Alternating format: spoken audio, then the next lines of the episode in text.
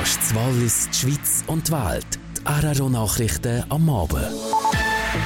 Jetzt am 5 mit dem Walter Bellwald. Heute Vormittag wurde das neue Pädagogische Zentrum für Erdbebenprävention an der Hesso Wallis eingeweiht.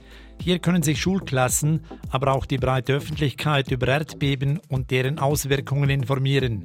Staatsrat Christoph Darbele anlässlich der heutigen Medienkonferenz. Im Wallis weiß man einfach nicht wen, wie stark, aber Erdbeben, das wird stattfinden. Das wissen wir. Und das A und O ist eigentlich den Gürtelreflex im Fall vom Erdbeben zu haben. Und das tut man hier einfach experimentieren, üben, eins zu eins.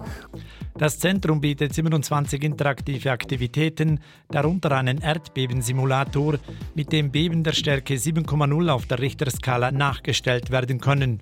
Das neue Zentrum für Erdbebenprävention war zwei Jahre im Bau und kostet rund 2,6 Millionen Franken.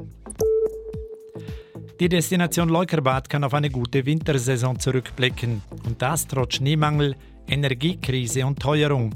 Urs Zurbrücken, CEO der My Leukerbad AG, sagt, wir haben eigentlich nicht damit gerechnet, nachdem wir letztes Jahr so einen super Winter hatten, dass wir das jetzt noch äh, toppen Logiernächte sind wir Stand jetzt Mitte April 5% höher als im Vorjahr.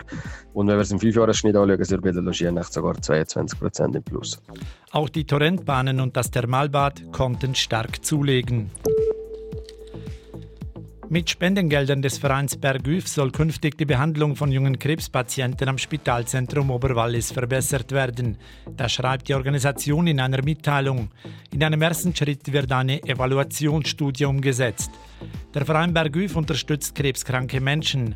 Darum wurde ein Charity-Velo-Event ins Leben gerufen. Der Anlass wird Ende August bereits zum fünften Mal durchgeführt.